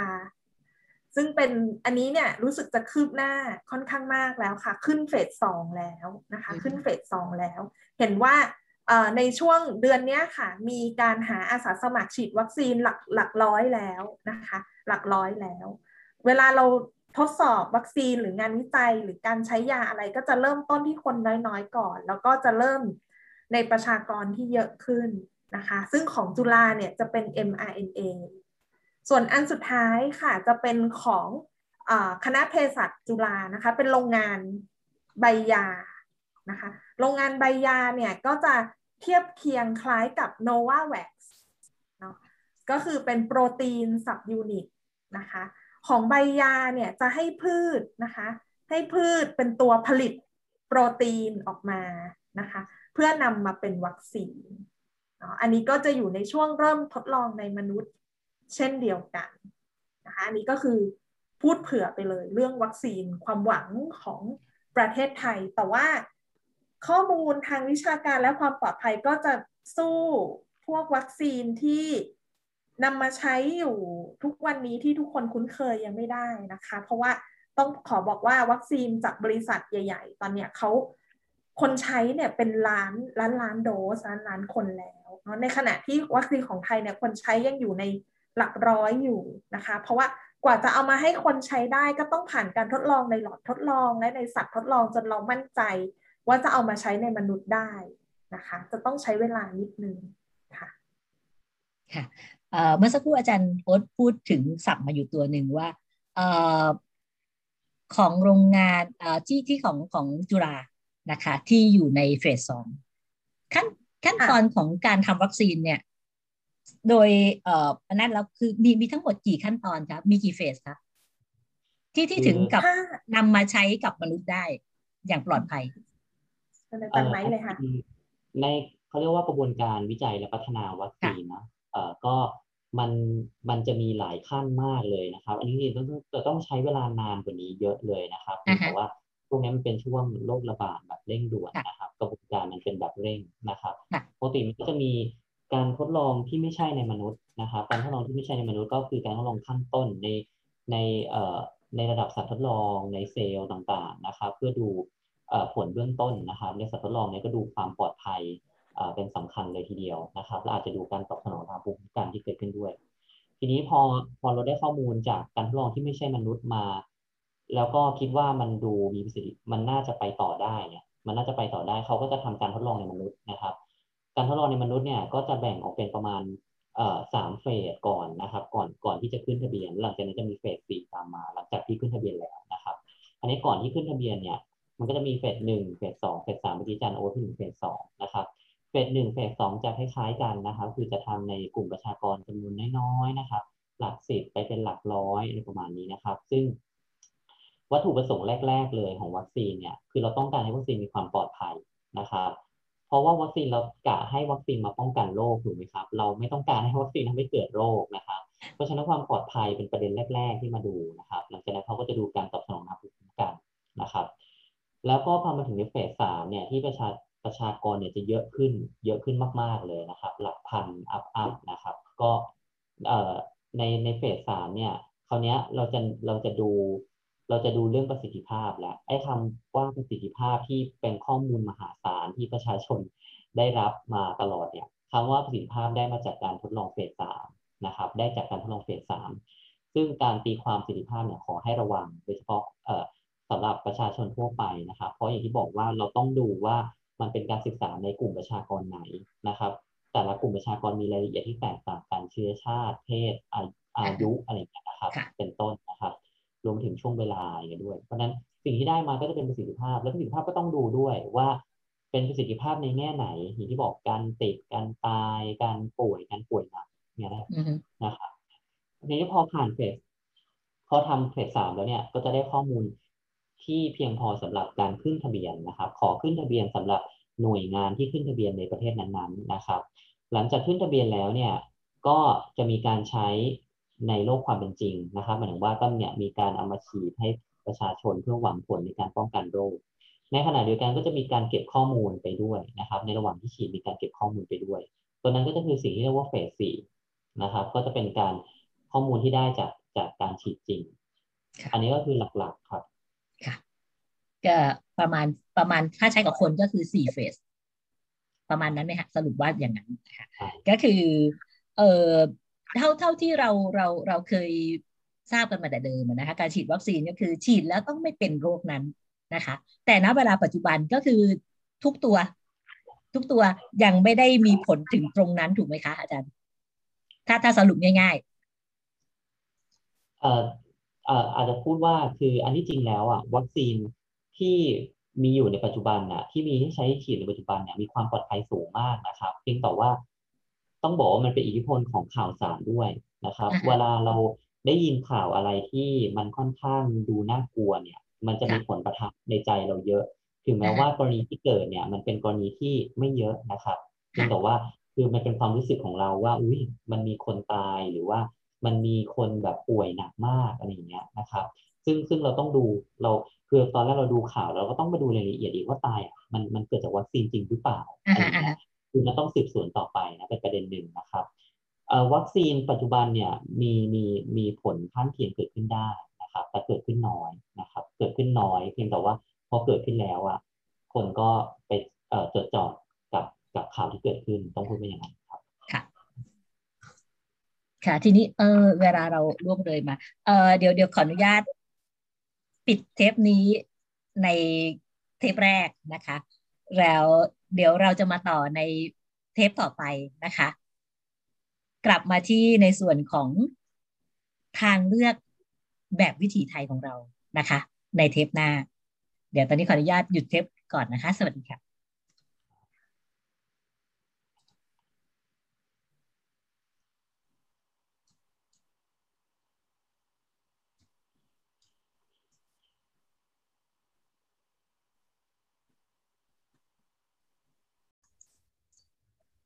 โอเค อัดแล้วค่ะ อ่าค่ะ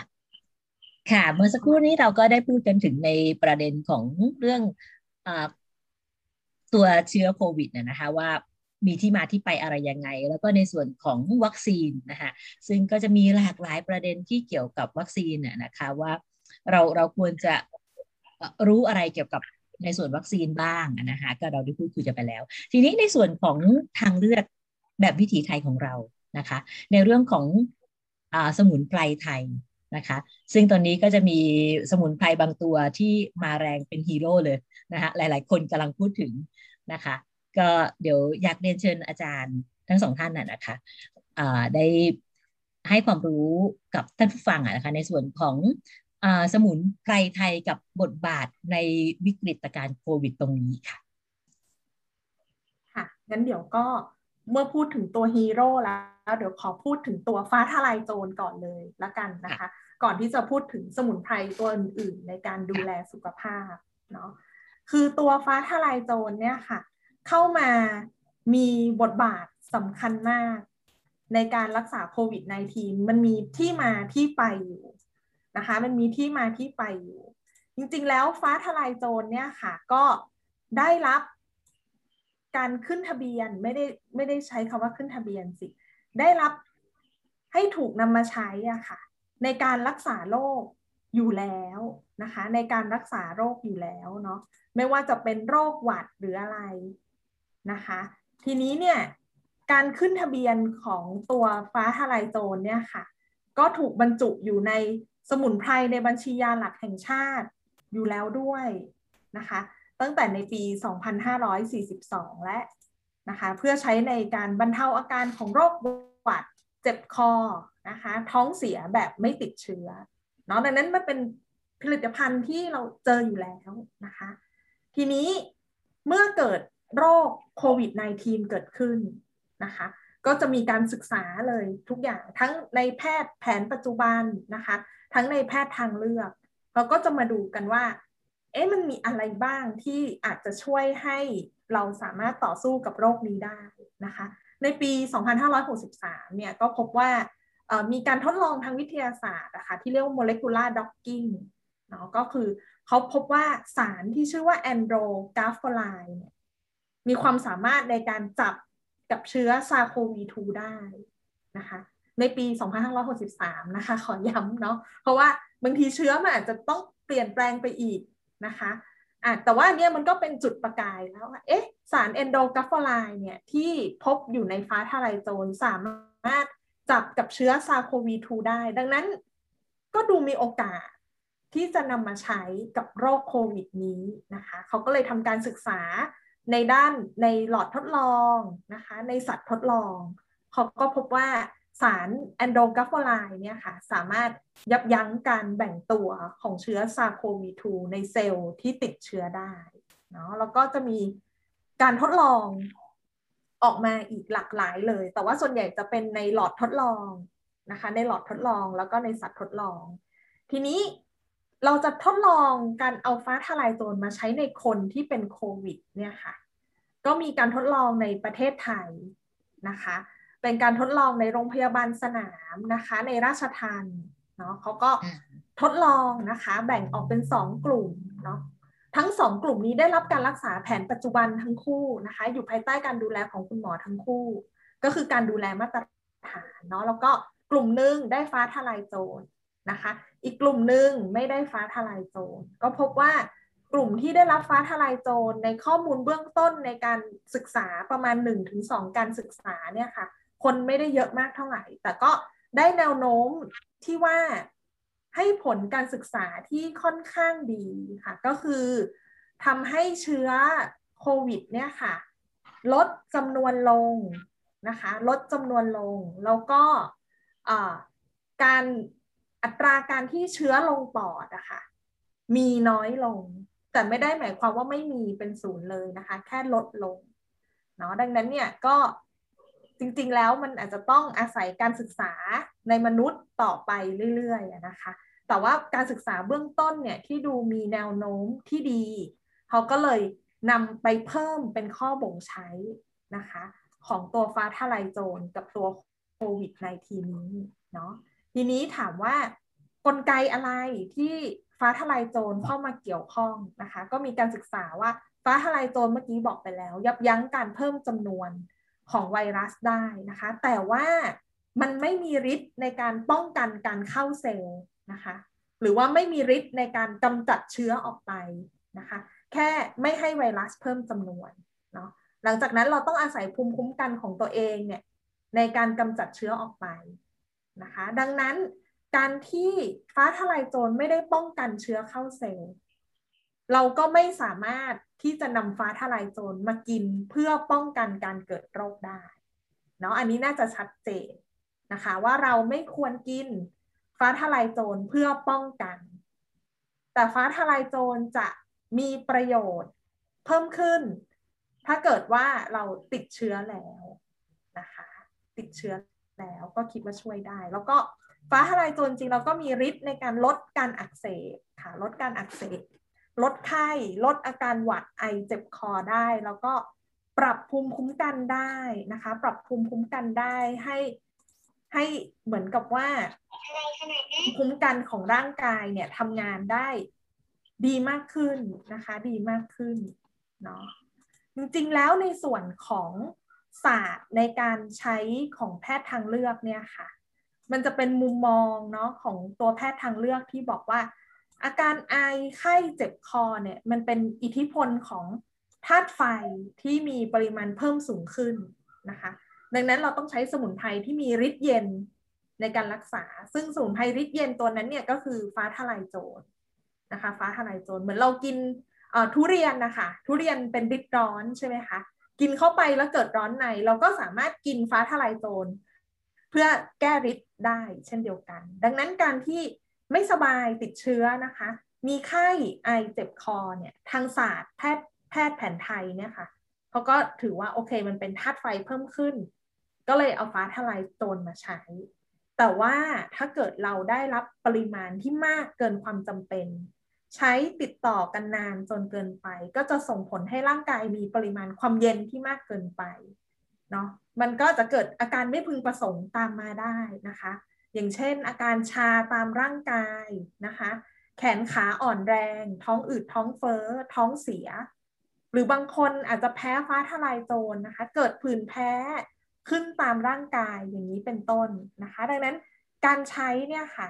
จะต้องใช้ในปริมาณแล้วก็จำนวนวันให้เหมาะสมนะคะ แล้วก็ไม่ควรจะกินพั่มเพรื่อ ไม่ควรจะซื้อมากินเพื่อฉันกลัวติด กลัวติดจังเลยเอาฟ้าทลายโจรมากินกันไว้ไม่ได้ช่วยอะไรนะคะ อย่างที่บอกไปเนาะฟ้าทลายโจรไม่ได้กันให้เข้าเซลล์แล้วถ้าถามว่าอาจารย์โอ๊ตคะแล้วปริมาณที่เหมาะสม ถ้าเกิดสมมุติว่าติดเชื้อแล้วเนี่ยกินแค่ไหนดีนะคะ มีการทดลองออกมานะคะ แล้วเขาก็พบว่าปริมาณแอนโดกัฟโฟไลควรจะอยู่ที่ 180 มิลลิกรัมต่อวัน แบ่งให้วันละ3ครั้งนะคะ แล้วก็ให้ไม่เกิน5วันเนาะให้ไม่เกิน5วันนะคะ สามารถใช้ได้ทั้งในรูปแบบสารสกัดนะคะ เป็นเม็ด หรือว่าผงบดในแคปซูลก็ได้ แต่ว่าก็ต้องคำนวณปริมาณให้เหมาะสมนะคะ เดี๋ยวจะแชร์สกรีนนะคะ แชร์สกรีนที่เป็นตัวผลิตภัณฑ์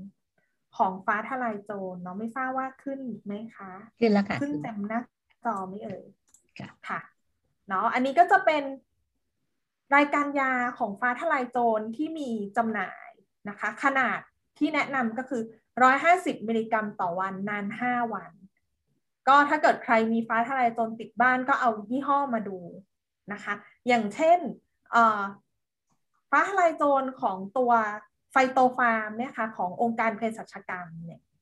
นะคะเขาเขียนเลยว่าเขามีปริมาณ andrographolide 20 มิลลิกรัมเนาะเราต้องการ 180 มิลลิกรัม เราก็ต้องกินมื้อหนึ่งมื้อหนึ่ง60 มิลลิกรัมใช่ไหมคะ ก็คือกิน 3 เม็ด3 เวลา แต่ว่าถ้าเกิดว่าเราไปพลิกกล่องดูจริง ๆ แล้วอะค่ะ ขนาดที่กล่องเขาแนะนำคือกิน 1 เม็ด3 เวลา อันนั้นแก้หวัดปกตินะคะ แก้หวัดปกติ แต่สำหรับ ถ้าติดโควิดแล้วอะค่ะเขาแนะนำในปริมาณที่สูงขึ้นเนาะแนะนำในปริมาณที่สูงขึ้นนะคะ ก็คือ3เม็ด3เวลา แต่ว่าถ้าเกิดอย่างเป็นตัวแคปซูลนะคะ แบบเป็นผงบดอย่างเงี้ยค่ะอย่างของเอ่อบริษัทแก้วมังกรอย่างเงี้ยค่ะ ฟ้าทลายโจร 350 มิลลิกรัมนะคะเขาตรวจสอบแล้วว่า andrographolide มีอยู่ประมาณ 7 มิลลิกรัม เพราะฉะนั้นต้องกินมื้อหนึ่ง9เม็ดนะคะ ก็เรียกว่าอิ่ม อิ่มฟ้าทลายโจรอิ่มผงบดกันเลยทีเดียวนะคะ แต่ว่าให้กินเวลาระยะเวลาสั้นๆ ไม่เกิน 5 วันเท่านั้น แล้วก็ใช้กับผู้ที่ติดแล้วเท่านั้นนะคะดังนั้นเนี่ยทุกคนก็สามารถอสอบถามได้นะคะ สอบถามมาที่คณะเภสัชก็ได้ หรือว่าร้านขายยาก็ได้ หรือที่เภสัชกรก็ได้ว่า ปริมาณที่เหมาะสมที่ควรจะกินถ้าสมมติติดโควิดแล้วเท่าไหร่ดีนะคะ ซึ่ง คาดว่าทางทางระบบของ Home Isolation นะคะ เวลาส่งฟ้าทลายโจรไปให้ผู้ป่วยโควิดกินเนี่ยเขาก็จะบอกปริมาณการกินที่เหมาะสมไปด้วยนะคะ บอกปริมาณการกินที่เหมาะสมไปด้วยเนาะทีนี้อยากจะให้ระวังการใช้นิดนึงนะคะ ระวังการใช้นิดนึงถึงแม้ว่า จะดูว่าเป็นยาที่มีความปลอดภัย เป็นฟ้าทลายโจรที่เราคุ้นเคย แต่ว่าก็มีข้อห้ามใช้นะคะ อย่างเช่นในผู้ป่วยเด็กนะคะ เรายังไม่มีข้อมูลเพียงพอนะคะ ที่จะแนะนำให้ผู้ป่วยเด็กที่เป็นโควิดใช้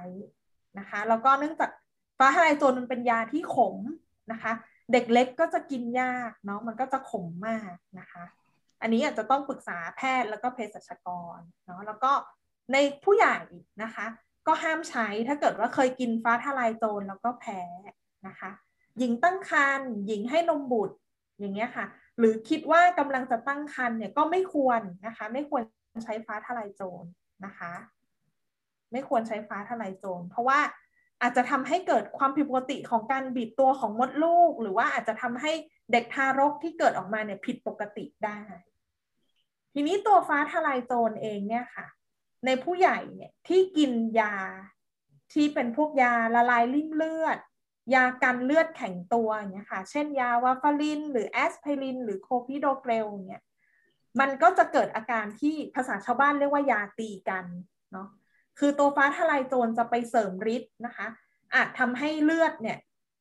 ออกได้ง่ายขึ้นนะคะ เกิดผลข้างเคียงจากการใช้ยาได้เนาะเพราะยามันตีกันอยู่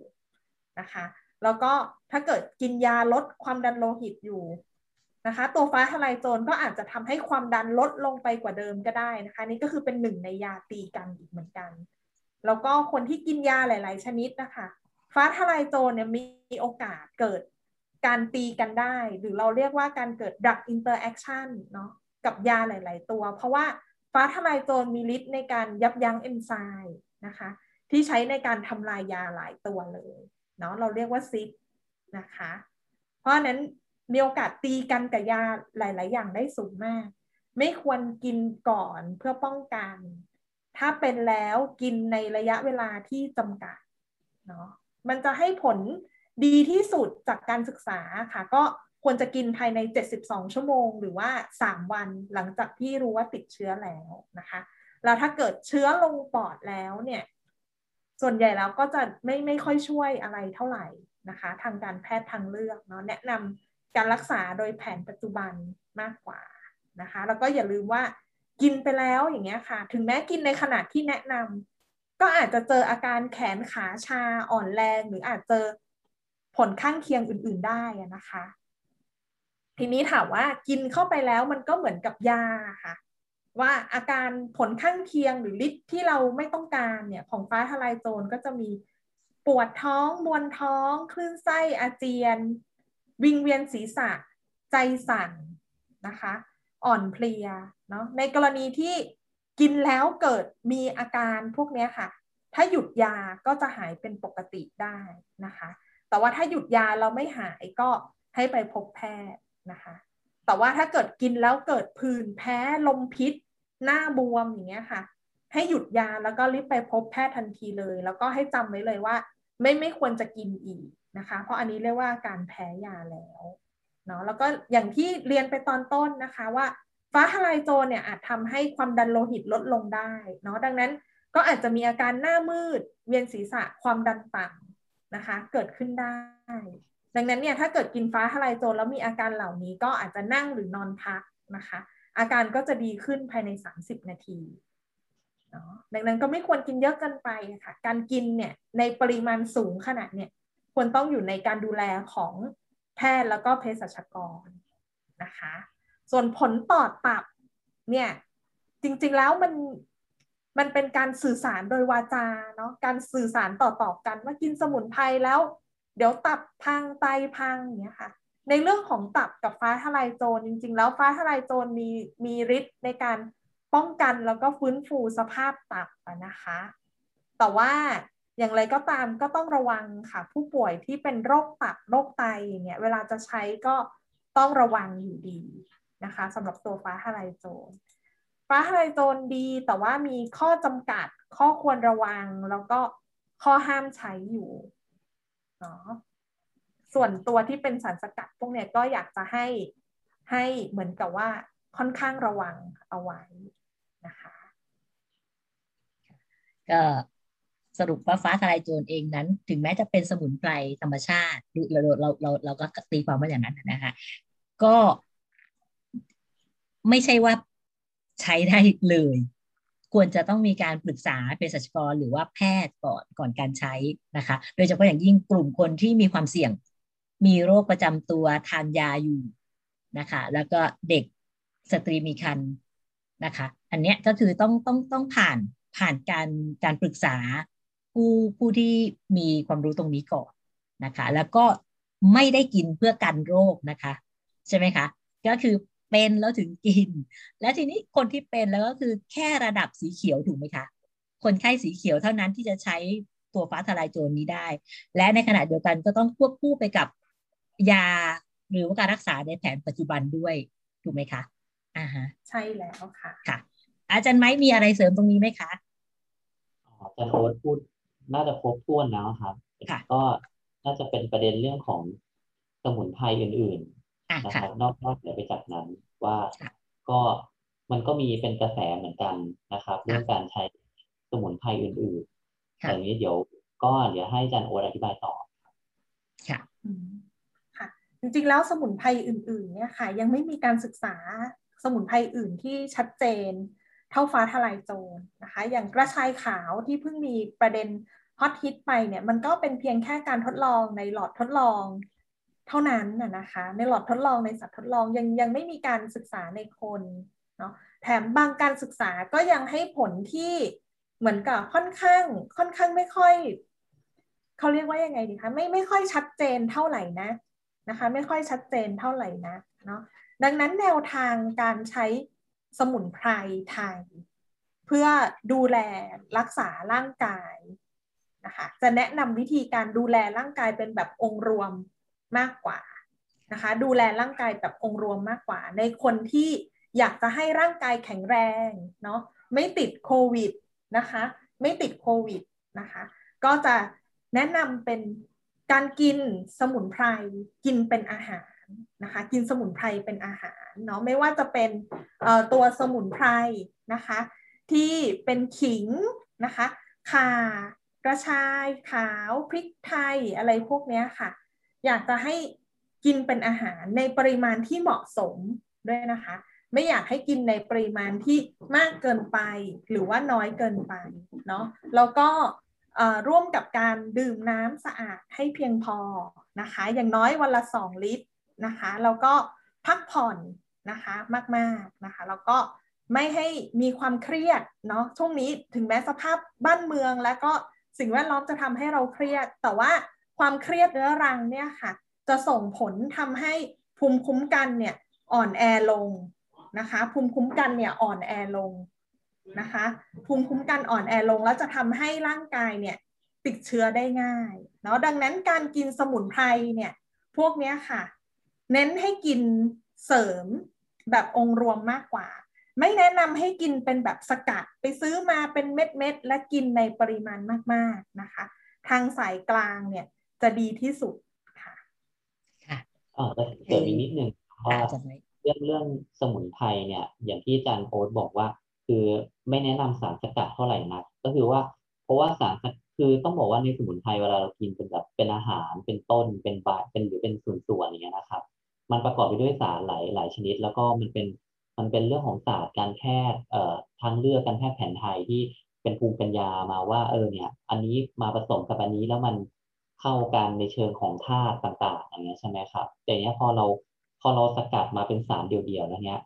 คราวเนี้ย คือวิธีคิดมันจะต่างกันไปแล้ว เพราะว่าพอเป็นสารสกัดเดียวๆมันมีความเข้มข้นสูงขึ้น แล้วก็มีความบริสุทธิ์สูงสูงขึ้นอย่างมากเมื่อเทียบกับตอนที่มันอยู่เป็นเป็นใบเป็นต้นอย่างเงี้ยเพราะฉะนั้นตรงนั้นอะกลายเป็นว่าต้องระวังละพอมันเป็นสารที่มันเป็นแบบสารเดียวๆสารที่ความเข้มข้นสูงอย่างเงี้ยเราต้องระวังว่ามันจะส่งผลยังไงกับร่างกายเมื่อกินไปแบบเดียวๆอย่างเงี้ยนะครับค่ะถ้าถ้าถ้าจะพูดแบบง่าย ๆ ก็คือ การใช้สมุนไพร ก็คือใช้แบบวิถีไทยเราอะอยู่ในอาหารการกินที่เรากินกันปกติ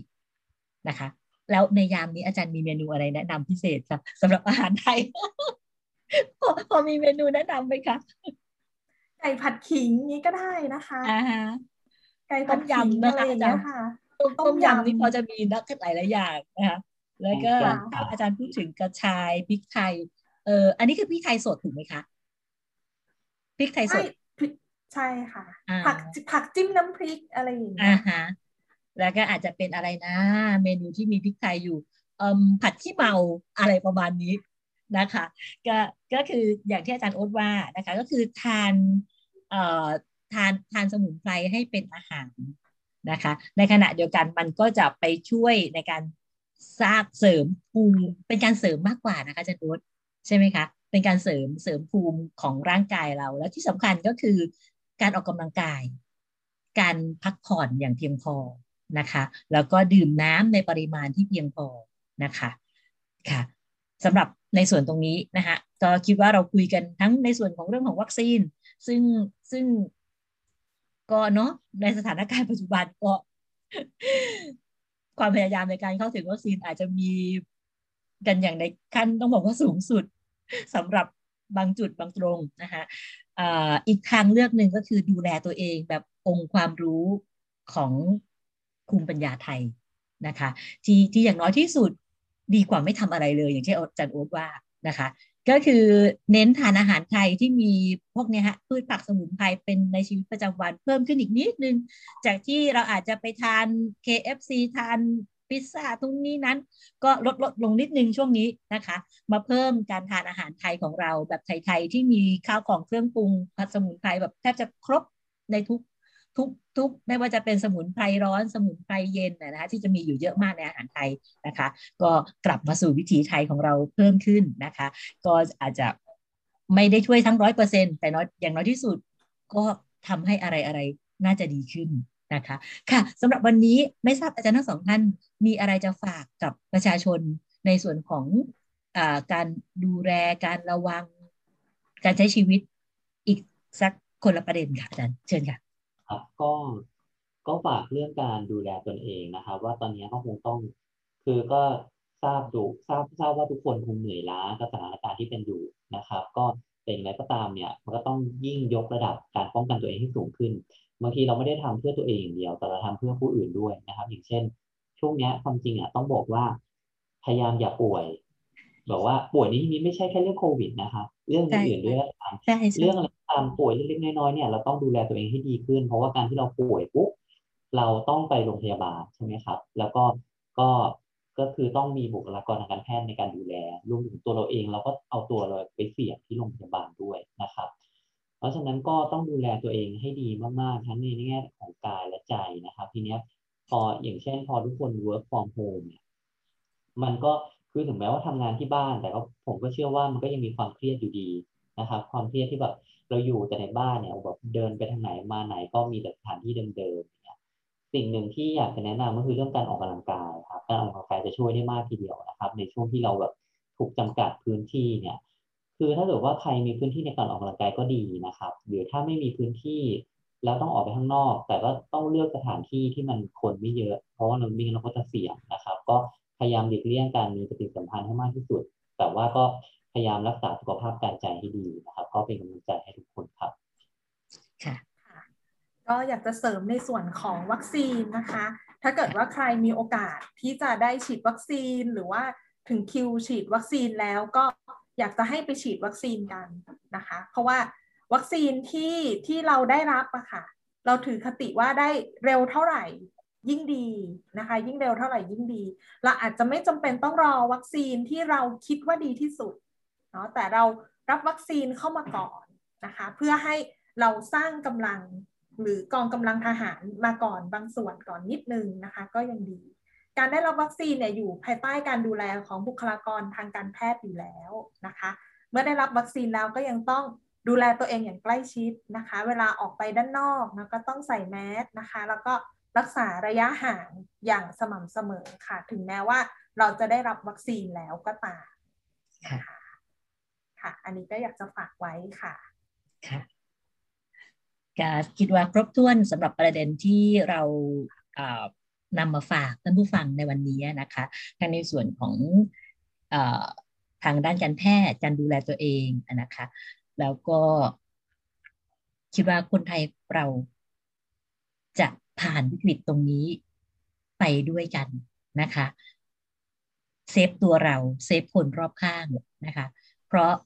อย่าลืมว่าสังคมเรายังต้องอยู่ด้วยกันนะคะถ้าคนรอบข้างเราไม่ปลอดภัย ตัวเราเองก็คงไม่ปลอดภัยนะคะค่ะสำหรับรายการ SNC Live Podcast ในวันนี้นะคะ ต้องขอบพระคุณอาจารย์ทั้งสองท่านเป็นอย่างยิ่งเลยนะคะก่อนก่อนจากไปขออนุญาตประชาสัมพันธ์นิดนึงค่ะค่ะ พอดีว่าวันนี้เราคุยกันในแง่มุมของประเด็นให้ความรู้ประชาชนทั่วไปนะคะ แต่ว่าเดี๋ยว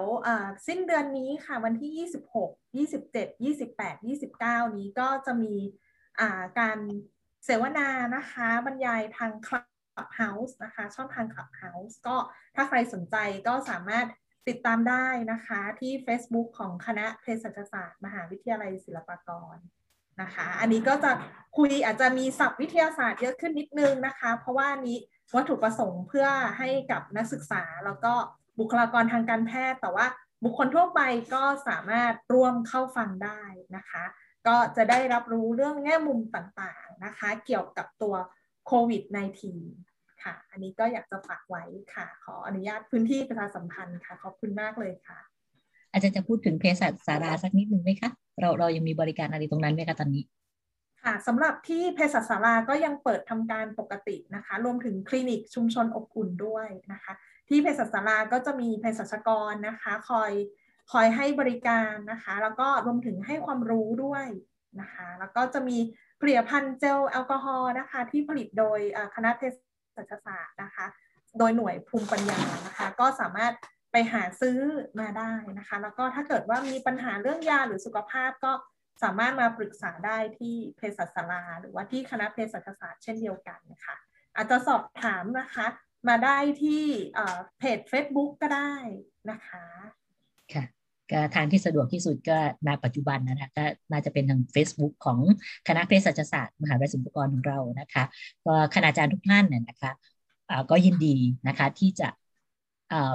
บริการชุมชนในจุดตรงนี้นะคะ เพราะว่าการเข้าถึงการแพทย์โดยหลักณปัจจุบันเนี่ยอาจจะยากลงละนะคะขั้นตอนต่างๆก็จะเพิ่มมากขึ้นนะคะแล้วก็งานของทางโรงพยาบาลบริการทางแพทย์โดยตรงเนี่ยค่อนข้างล้นมือนะคะเราจะได้เห็นว่ามีประกาศจากหลาย ๆ โรงพยาบาลที่ที่ไม่รับผู้ป่วยนอกบ้าง หรือ หลาย ๆ หลาย ๆ เคสหลาย ๆ โรงพยาบาลนะคะก็เภสัชกรนั้นเป็นอีกทางเลือกหนึ่งนะคะสำหรับประชาชนที่จะเข้ามาแล้วก็ปรึกษานะคะสามารถให้คำปรึกษาได้เช่นเดียวกันในการใช้ยาในการดูแลสุขภาพเบื้องต้นนะคะ ก็เรียนท่านผู้ฟังทุกท่านตรงนี้เลยนะคะค่ะแล้วก็สำหรับวันนี้นะคะก็ต้องขอกราบขอบพระคุณนะคะเภสัชกรผู้ช่วยศาสตราจารย์ ดร ปวริศวงประยูนนะคะ แล้วก็เภสัชกรอาจารย์เภสัชกรหญิง อาจารย์ ดรธีรดาแต้โสธิกุลนะคะทั้งสองท่านที่สละเวลามาพูดคุยกับเราในรายการ SNC Library Podcast ในวันนี้นะคะ ก็พบกันใหม่ในสัปดาห์หน้านะคะสำหรับสัปดาห์นี้ก็ต้องขอกล่าวคำว่าสวัสดีค่ะ ขอให้ทุกท่านปลอดภัยจากโควิดค่ะ